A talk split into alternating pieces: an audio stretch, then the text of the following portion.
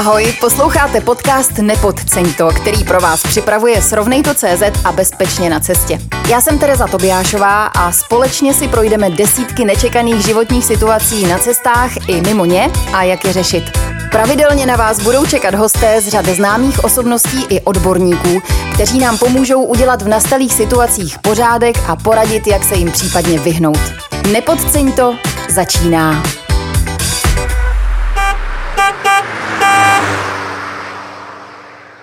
Vítám vás u dalšího dílu podcastu Nepodceň to. Dneska se budeme věnovat tématu, který jsme připravovali dlouho a vlastně jsme ho dlouho odsouvali a doufám, že si najde hodně posluchačů. Já bych byla moc ráda, kdyby si našel tady ten díl hodně posluchačů, protože je to téma, eh, který by měl znát každý rodič a to je cestování s dětmi. A právě z toho důvodu tady máme dneska dva povolané hosty. Je to Pepa Vrtal, moderátor autosalonu a fotra na tripu. Ahoj Pepo. Ahoj, zdravím tě Torko, čau. No a je tu i Veronika Vošická Buráňová, krajská koordinátorka Besipu. Vítám vás znovu, dobrý den. Dobrý den. Já jsem to tady už řekla, dneska se budeme bavit o cestování s dětmi. Vy oba dva jste rodiče, tak mi řekněte, kdy nejdřív jste s dětmi začali cestovat? Já si myslím, že to bylo opravdu pár týdnů po, po narození, kdy už jsme holky brali na cesty, jsou zvyklí od fakt narození cestovat autem a vlastně první takovou velikou cestu v obě holky dali, když jsme jeli ten, před těma čtyřma rokama Uzbekistány, Kazachstány, Kyrgyzstány a to bylo Leontýnce 3 a Pepince 6 let. Mm-hmm, mm-hmm. Co vy, Verča? No já jsem tady teď vlastně se tak jako užasla nad, tím, nad těmi zeměmi, protože já jsem nejdřív jela z porodnice a přiznám se, že vlastně už v tu chvíli uh, ve mně nastal jako v ženě prostě obrovský zlom a uh, vnímám najednou ten rozdíl té ženy, která šla do té porodnice a byla taková relativně jakoby nezávislá, za volantem sebejistá a najednou tam byla osoba, která opouštěla ty brány té porodnice, v ruce si držela to vajíčko s tím malinkatým uzlíčkem a přijela na první křižovatku a dodnes, dodnes si to pamatuji, že se najednou ve mně všechno sevřelo. A najednou jsem si uvědomila, jak se cítí spousta lidí, kteří si třeba za volantem nejsou úplně tak jistí, protože já jsem stála v té křižovatce koukala jsem tam a já jsem vůbec nevěděla, co mám dělat. Takže to je moje první cestování s dítětem, ale samozřejmě pak následovaly takové ty klasické cesty za babičkami a i první dovolené. Mm. Já jsem teda tady ten pocit, o kterém vy říkáte, měla už eh, v době, kdy jsem byla těhotná. Já jsem byla strašně, jako ne nejistá, ale, ale hrozně jsem se bála. Vlastně bála jsem se jako o to břicho my tady těhotenství možná probereme, pokud se na něj nedostane, tak ty informace dostanete na našich stránkách, ale i to samo o sobě už je cestování s dětmi, ale my samozřejmě budeme probírat to, kdy už to dítě je opravdu plnohodnotným členem a potřebuje třeba i autosedačku. Takže moje otázka zní, jak vybíráte autosedačky pro děti a jestli to pečlivě všechno sledujete a, a hlavně teda, jestli děti poutáte. No, stoprocentně, já bych bez autosedačky nejel. Těch značek je strašná spousta, v podstatě jednoduchá rada nebo návod je, pravidelně dělají třeba německý organizace crash testy sedaček, vychází hodnocení a určitě, co je naprosto zásadní, když kupuju autosedačku, tak nekupuju podle toho, kolik stojí, ale jak je dobrá. Ty sedačky dneska tomu dítěti vydrží relativně i spoustu let, vlastně s ním můžou růst, takže dobrá sedačka je naprostý základ, protože při jakýkoliv i minimální nehodě, kdyby nebyla, tak je to velký průšvih.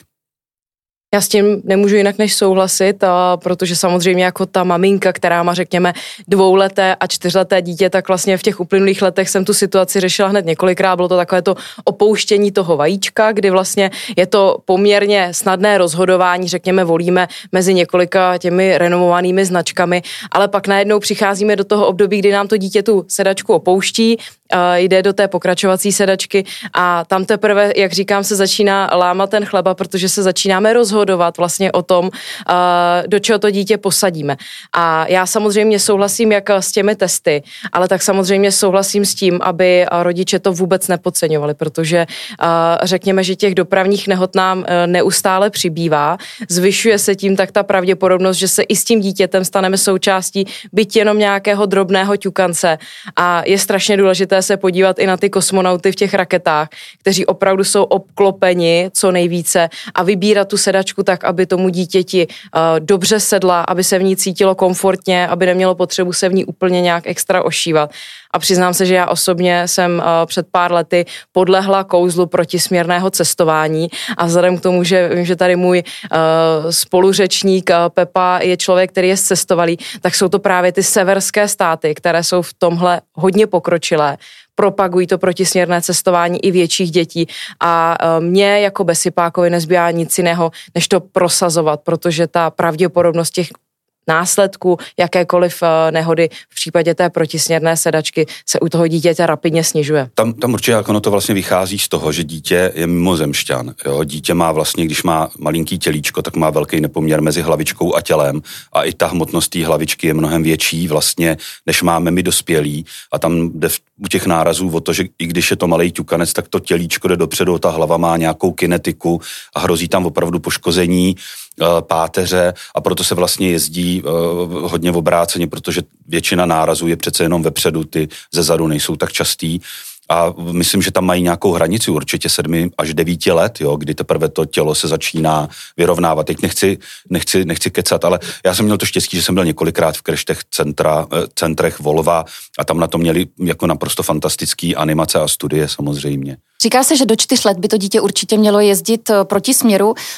Já jsem pořídila třeba teď svý druhý dceři vlastně autosedačku, která má obojí možnost, což znamená, mm. že když jezdím na krátké vzdálenosti, vyloženě třeba jenom nakoupit, eh, a vím, že ona se chce koukat a jsme v autě vlastně jenom sami dvě, tak jí to dám po směru, aby na mě jakoby viděla normálně, ale v momentě, kdy vím, že jedeme delší trasu po dálnici, tak v ten moment jí vlastně otočím proti směru jízdy a mám tam zrcátko, aby ona na mě viděla, nebo když tam mám ještě druhou dceru, aby spolu mohli být vzadu, ale nelajsnu si to, ty delší vzdálenosti jí brát vlastně eh, po směru jízdy.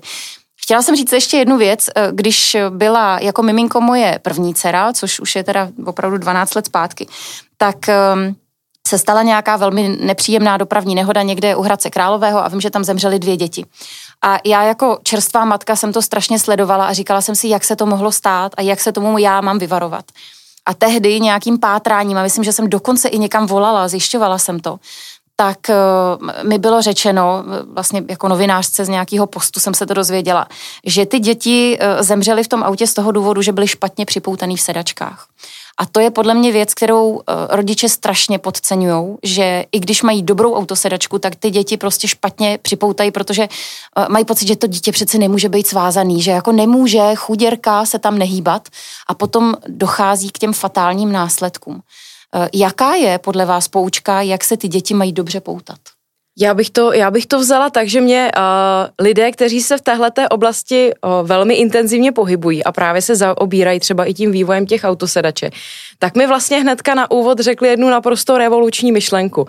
Je třeba si uvědomit, že zejména to malé dítě vlastně vůbec není uspůsobeno k tomu, aby v tom autě jezdilo. A možná se mnou někdo nebude souhlasit. Ale já tím netvrdím, že teď se nutně jako všichni zavřeme doma, anebo budeme jezdit jenom těmi vlaky. Ale my jako rodiče najednou na sebe přebíráme tu obrovskou zodpovědnost.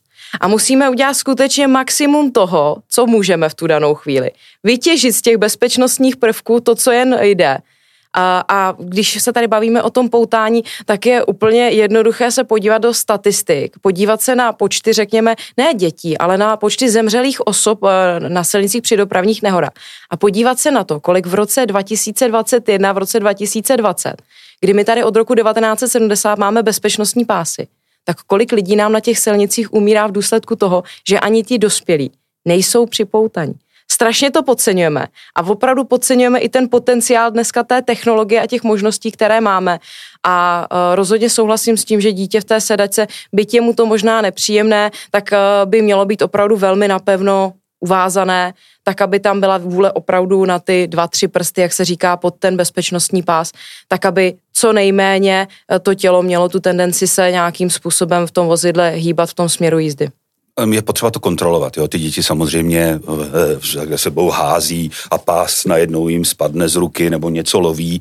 Takže já pravidelně jedu a vždycky kouknu do zrcátek a kontroluju, jestli ty holky ty pásy mají jakoby správně, protože je potřeba si uvědomit, že bezpečnostní architektura auta, všechny ty airbagy, všechno, co v něm je, počítá s jednou zásadní věcí, že je člověk připoutaný. V okamžiku, kdy není připoutaný, tak všechny ty sekundární bezpečnostní systémy jsou úplně na prd, protože v podstatě, a to byly ty americké nehody, kdy airbagy zabíjeli samozřejmě nepřipoutaný lidi, jo, protože airbag spolujezdce má obrovskou, obrovský objem a v okamžiku, kdy ten člověk vepředu nebyl eh, připoutaný a došlo k nárazu, tak šel tělem dopředu a proti němu šel rychlostí 600 km za hodinu airbag a prostě mu zlomil vás. Takže je, je naprosto zásadní pro všechny v autě, být připoutaný a my to musíme řešit ještě víc, protože se nepohybujeme na normálních silnicích. Jo? My jezdíme hory, kopce, písky a tam to není o tom, že to auto do něčeho narazí. Tam je to o tom, že to auto do něčeho spadne, tam se může převrátit, tam najednou jedete z kopce a nemůžete to zastavit, takže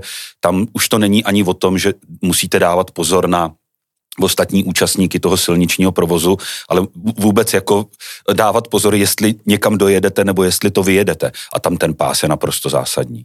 To se teda musím zeptat, protože to mě zajímá vždycky, když jedeš do nějaký takovýhle země a hlavně eh, do takového terénu. Jak to ty holčičky zvládají? Jestli vlastně plánuješ tu cestu i tak, aby se jim to trošku přizpůsobilo? A nebo jestli tím, že jsou zvyklí od malička s tebou takhle cestovat, tak jim to vlastně jedno? Holky jsou zvyklí na auto. Uh, ono, já, já to vždycky opakuju, že my, když takhle jedeme tu dlouhou trasu, tak v ně, pro ně to auto je domov. Je to vlastně jediná věc, která spojuje uh, tu rodinu a ten život na celé té cestě, protože spíme v různých kempech, v různých hotelích, různě po cestě, ale to auto je furt stejný. A my tu cestu plánujeme dneska tak, že já, se, já ji nepočítám na kilometry, ale počítám hodiny. Snažím se nejet díl třeba jak pět a půl hodiny uh, denně a je vlastně úplně jedno, za kolik kilometrů za těch pět a půl hodiny ujedu. Když jsme na dálnici, ujedeme třeba 700 nebo 600, ale když jsme v terénu, tak ujedeme třeba taky jenom 100. A uh, protože ten čas je potom pro ty děti uh, zásadní. Jsou samozřejmě přejezdy, kde jedeme třeba i jako 13 hodin denně, ale jsou to výjimky, kdy potřebujeme nahnat čas a to už, už máme vycvičený, že to je několikrát Harry Potter a, a popelka a pohádky a hra s drakama a 20krát, pětkrát na čůrání a třikrát u benzinky eh, se protáhnout a to máme asi všichni, všichni stejný. No. My máme tu výhodu, že opravdu ty holky v tom autě se učí, spí, eh, dělají v něm úplně všechno, teda jako čuráme, kakáme samozřejmě Ukrajinice.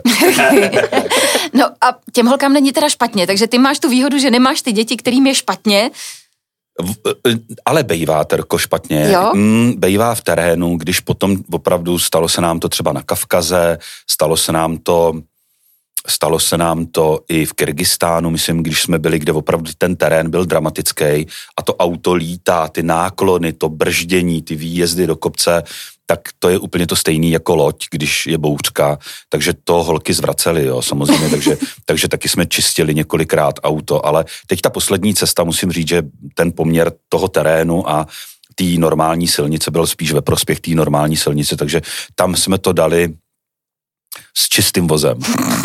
Verčo, vy taky máte takovýhle děti, který, o kterých musíte uklízet? Já se tady hrozně směju, protože jsem strašně ráda, že tady teď vidím i takový ten druhý pohled na tu idylu, která je eh, s fotrem na tripu, protože já vždycky sedím a říkám, na tom světě není spravedlnost, protože jsou úplně v nějakých horoucích peklech děti spokojený na cestě. A já přejdu kopec od našeho baráku. Mně je špatně. A já, no tak dobrý, tak zastavit, vyvětrat, otevřít okno, vylíst ven. Takže vlastně z cesty, která trvá třeba 15 minut k našim rodičům, je 20 minut jenom proto, že prostě nechci čistit auto, jo, takže uh, je to tak, že byť moje děti obě dvě, řekněme, v tom prenatálním období najezdili strašně moc kilometrů, protože samozřejmě jsem do poslední chvíle se snažila pracovat, takže uh, za to první těhotenství, když jsem uh, říkala, že jsem na 35 tisíc, tak většina uh, maminek v mém okolí tak se úplně vyvraceli v základech, prostě, že teda oni by to vůbec jako nedali.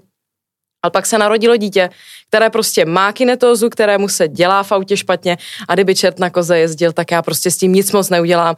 A musím říct, že pro mě v současné chvíli, byť jsem taková ta matka motoristka, tak si každou cestu pečlivě zvažuje a zvažuje, jestli chci absolvovat uh, tohleto, uh, jestli budeme řešit ty kinedrily, pitlíky a tak dále a, a vlastně mnohokrát zastavovat během té cesty. Prostě je to tak a nic s tím neudělám. Hmm. Srovnej to CZ je součástí projektu Bezpečně na cestě, který se zaměřuje na preventivní chování všech účastníků silničního provozu. Třeba na to, co dělat, když dojde ke srážce se zvěří, nebo jaké jsou postupy pro řidiče, cyklisty i motorkáře, které nám mohou při nenadálých situacích na silnici hodně pomoci.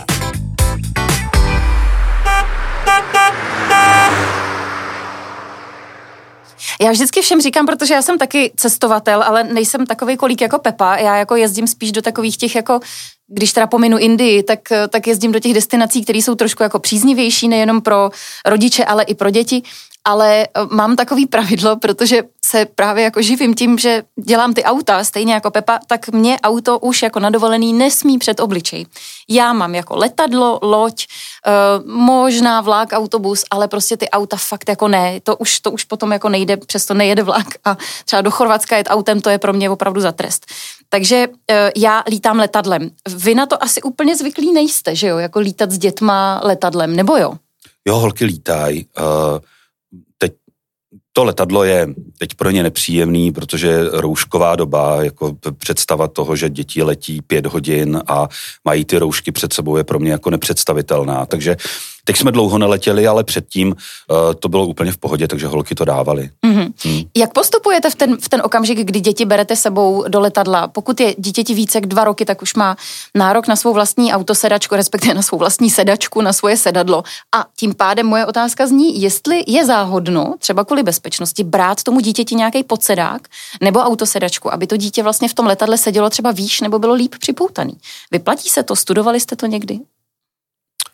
Já jsem v tomhle pragmatik, takže si myslím, že uh, když se něco stane, tak to letadlo spadne a to už je úplně jedno, na čem člověk sedí. Uh, a asi to neřeším, spíš to dítě, aby mělo v letadle uh, pohodlí, aby se mohlo natáhnout, aby se mohlo podívat na nějaký film. Takže uh, ne, ne, jo, i, i ty pásy v tom letadle, když si veme, jak nás tam, tam není žádný tříboďák, tam si to cvaknu kolem pasu a, a to není uh, nic ultra, tam nejsou žádný crash testy, jo, takže, takže uh, když to spadne, tak to spadne, je potřeba se na to takhle dívat, asi bych to neřešil. Mm-hmm. No a vlastně další věc je cestování obecně a pojištění. Jestli vlastně si děti nějakým způsobem připojišťujete, nebo jestli to máte v rámci nějakého uh, celkového cestovního pojištění, který máte třeba i u karty, nebo jak, jak tohle to děláte? Uh, my tím, že cestujeme hodně, tak uh, je, my máme celoroční pojistky, máme je normálně u standardní pojišťovny, pojišťovny. Já těm připojištěním na té kartě se přiznám, že uh, moc nevěřím. Ty pojistky jsou strašně důležitý. Uh, to je vlastně věc, kterou já pořád kontroluju. Dneska naštěstí ty pojišťovny mají mobilní aplikace, infolinky, takže já vlastně, když eh, překročíme hranice, tak první čísla, tak čísla na pojišťovnu, likvidaci, nebo když je průšvih, tak to si pamatuju, ale v každé zemi okamžitě číslo na policajty mít na kartičce, číslo na záchranou službu mít na kartičce, vědět vlastně tyhle ty nouzové kontakty, po případě číslo na ambasádu. To je, to je první věc, kterou mám někde napsanou a máme ji vlastně všichni, všichni k dispozici. V rámci těch pojistek potom jsme se naučili, že pojistky nejsou všemocný, je spousta oblastí, které jsou vyviněný, jo, jsou to váleční oblasti, třeba my jsme byli v Iráku a to je uh, válečná zóna, byť jsme byli v té bezpečnější části toho Kurdistánu. A tam de facto žádná pojistka neplatí, takže jsme museli mít individuální dohodu s pojišťovnou. Teď jsme byli za polárním kruhem, některé pojišťovny mají třeba uh, výjimku na polární oblasti, protože přece jenom kdyby se tam něco stalo, tak je tam hůř dostupná zdravotní péče, delší dobu tam jede sanitka, to zdravotní zařízení je, není 10 kilometrů vzdálený, ale můžou to být stovky kilometrů, takže určitě být pojištěný, určitě být připravený vždycky na to, že se něco stane, vědět kam volat a nejenom jakoby já jako otec, ale uh, i to dítě by třeba v telefonu, dneska Pepinka, který je 10, kdyby se něco stalo, tak aby věděla, kdyby táta tam někde ležel, tak aby věděla, že má někam zatelefonovat a určitě si vždycky kontrolovat ty pojistky, jestli vám platí, jo, protože uh, že mám pojistku neznamená, že zrovna tam, kam jedu, uh, to bude všechno na 100% fungovat.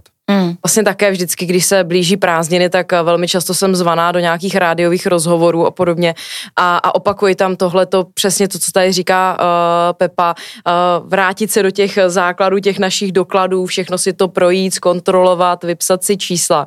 A to zejména s tím ohledem, že když se opravdu něco stane a nemusí to být nutně ta nehoda, ale může dojít k nějaké závadě, poruše na našem autě. A teď tam máme najednou tu rodinu, máme tam ta zavazadla. A vždycky si procházím takový ten krizový scénář, uh, mám i kamarádku, která má vlastně odtahovou službu, takže hlásím, že uh, jedeme někam dál, ať jsou případně v pohotovosti a, a prověřuji si zpětně, jestli opravdu ty asistenční služby zahrnují to všechno, co já vlastně v daný okamžik bych mohla potřebovat pro rodinu, což znamená zajištění nějakého ubytování, v případě nějakého toho průšvihu opravdu jako kvalitní, dobrou uh, lékařskou péči, což samozřejmě někde tam mezi těmi soby za polárním kruhem si člověk jako může přát, ale ta realita může být dost odlišná, ale uh, to cestování naše a naší rodiny rodiny je vlastně, řekněme, nejčastěji tuzemské, anebo jsou to takové ty eh, opravdu typické tradiční eh, destinace, kam se jezdí na dovolenou. Mm-hmm. Co berete dětem většinou sebou za léky? Eh, nebo to necháváte na náhodě a prostě si říkáte, až to přijde, tak se stavím někde v lékárně? No, to je ale super otázka, Terko, musím říct, že my teďkom na ty poslední dvě cesty, tak jsme si nechali, protože jedním z našich partnerů je firma, která podniká jako v lékařství, a já jsem vždycky říkal, že bych chtěl nějakou cestovní lékárničku. Takže normálně jedeme, máme kufr, kde máme vlastně léky už dopředu sebou na všechny možný trable, jo? od kinedrilu přes nějaký donosu a bolení hlavy a nevím co. Potom teda to nám nedá nikdo, ale já mám sebou i nějaký antibiotika, rychlý, třídení, který kdyby se něco stalo, tak bychom prostě rychle aplikovali.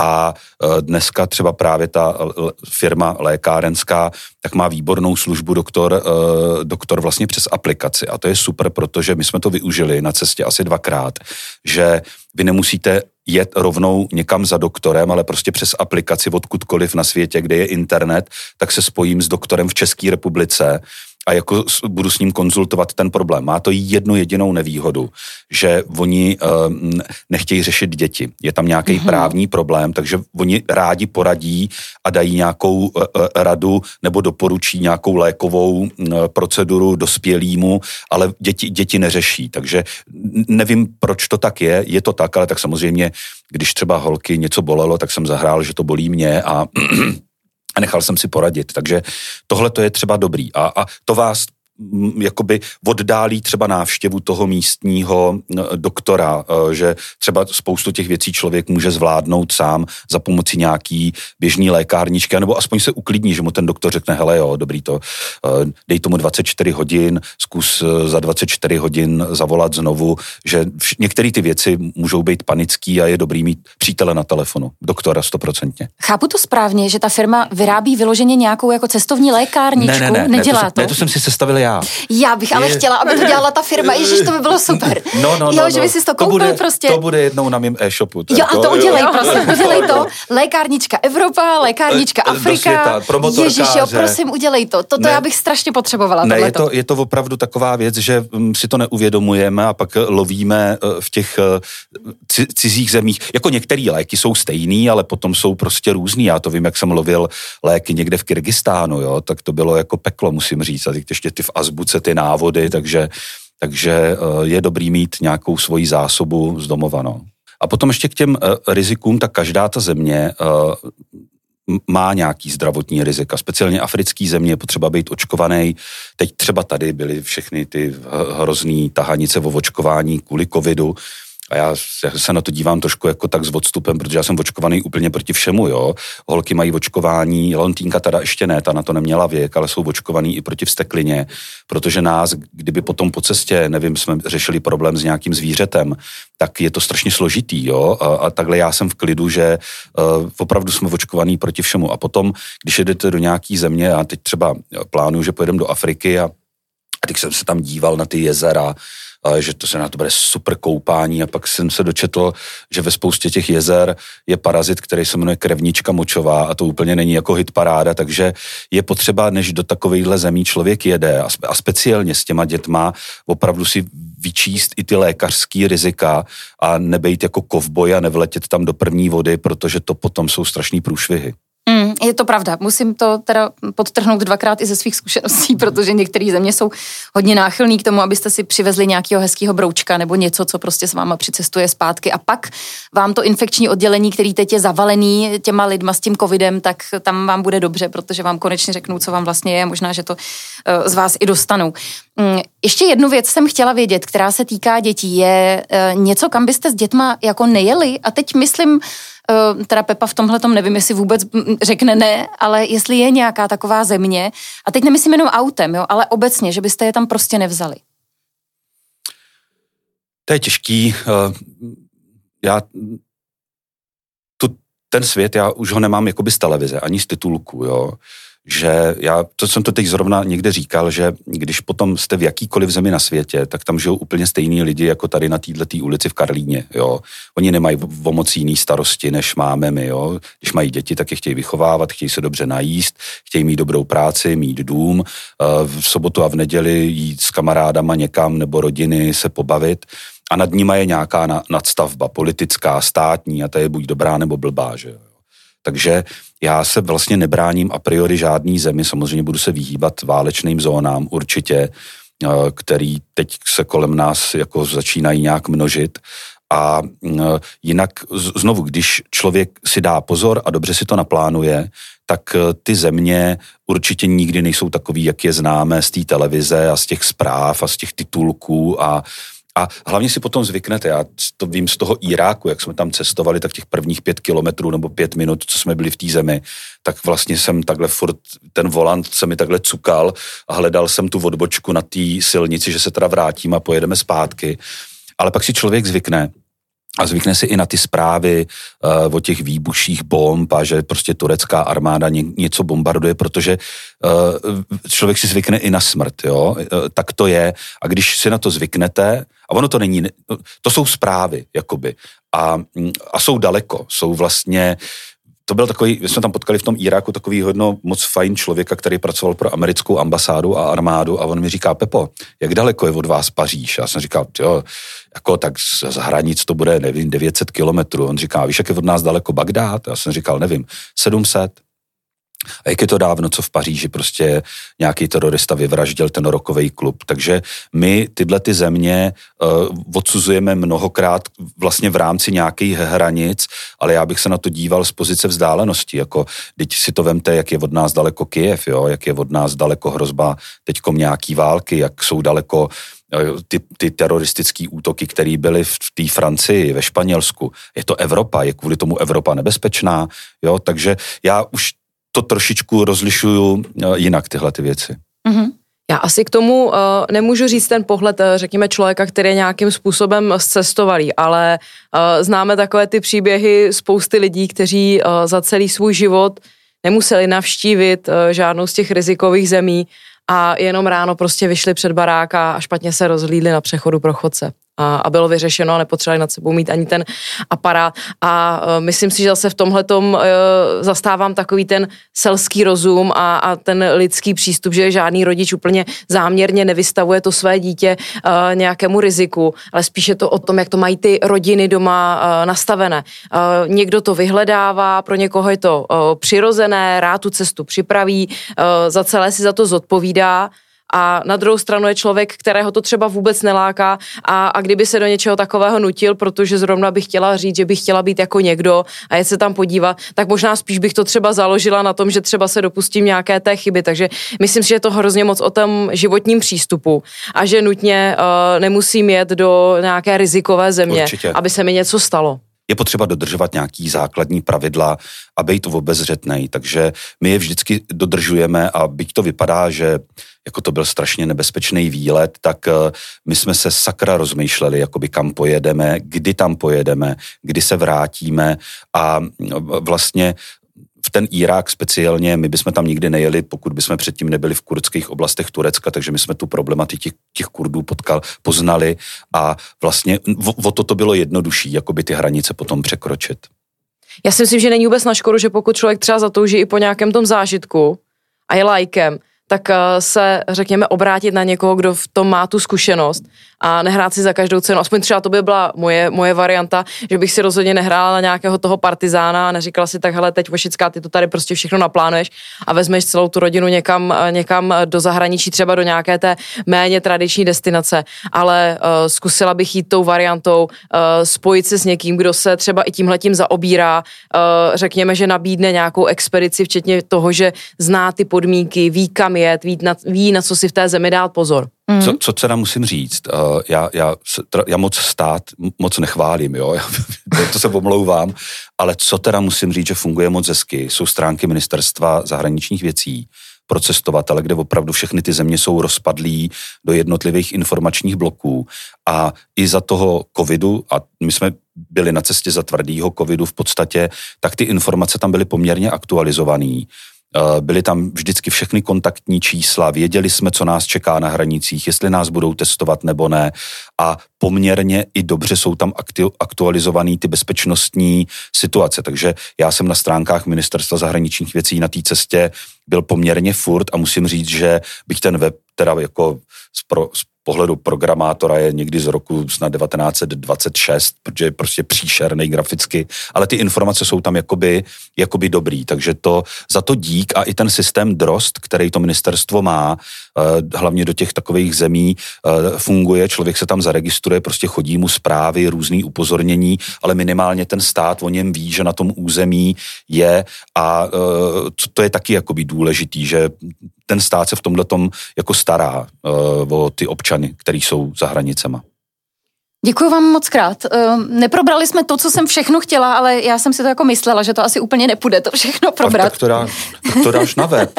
Takže všechny ostatní informace, které byste chtěli vědět, eh, ať už je to třeba jiný cestování s dětma nebo cestování v těhotenství, tak vás odkazuju právě na náš web nepodceň.cz, protože tam najdete veškerý ucelený informace na tato témata. Já moc děkuji svým hostům, kteří tady dneska byli a kteří se podělili o téma cestování s dětmi. Byla to krajská koordinátorka Besipu Veronika Vošická Buráňová. Děkuji moc.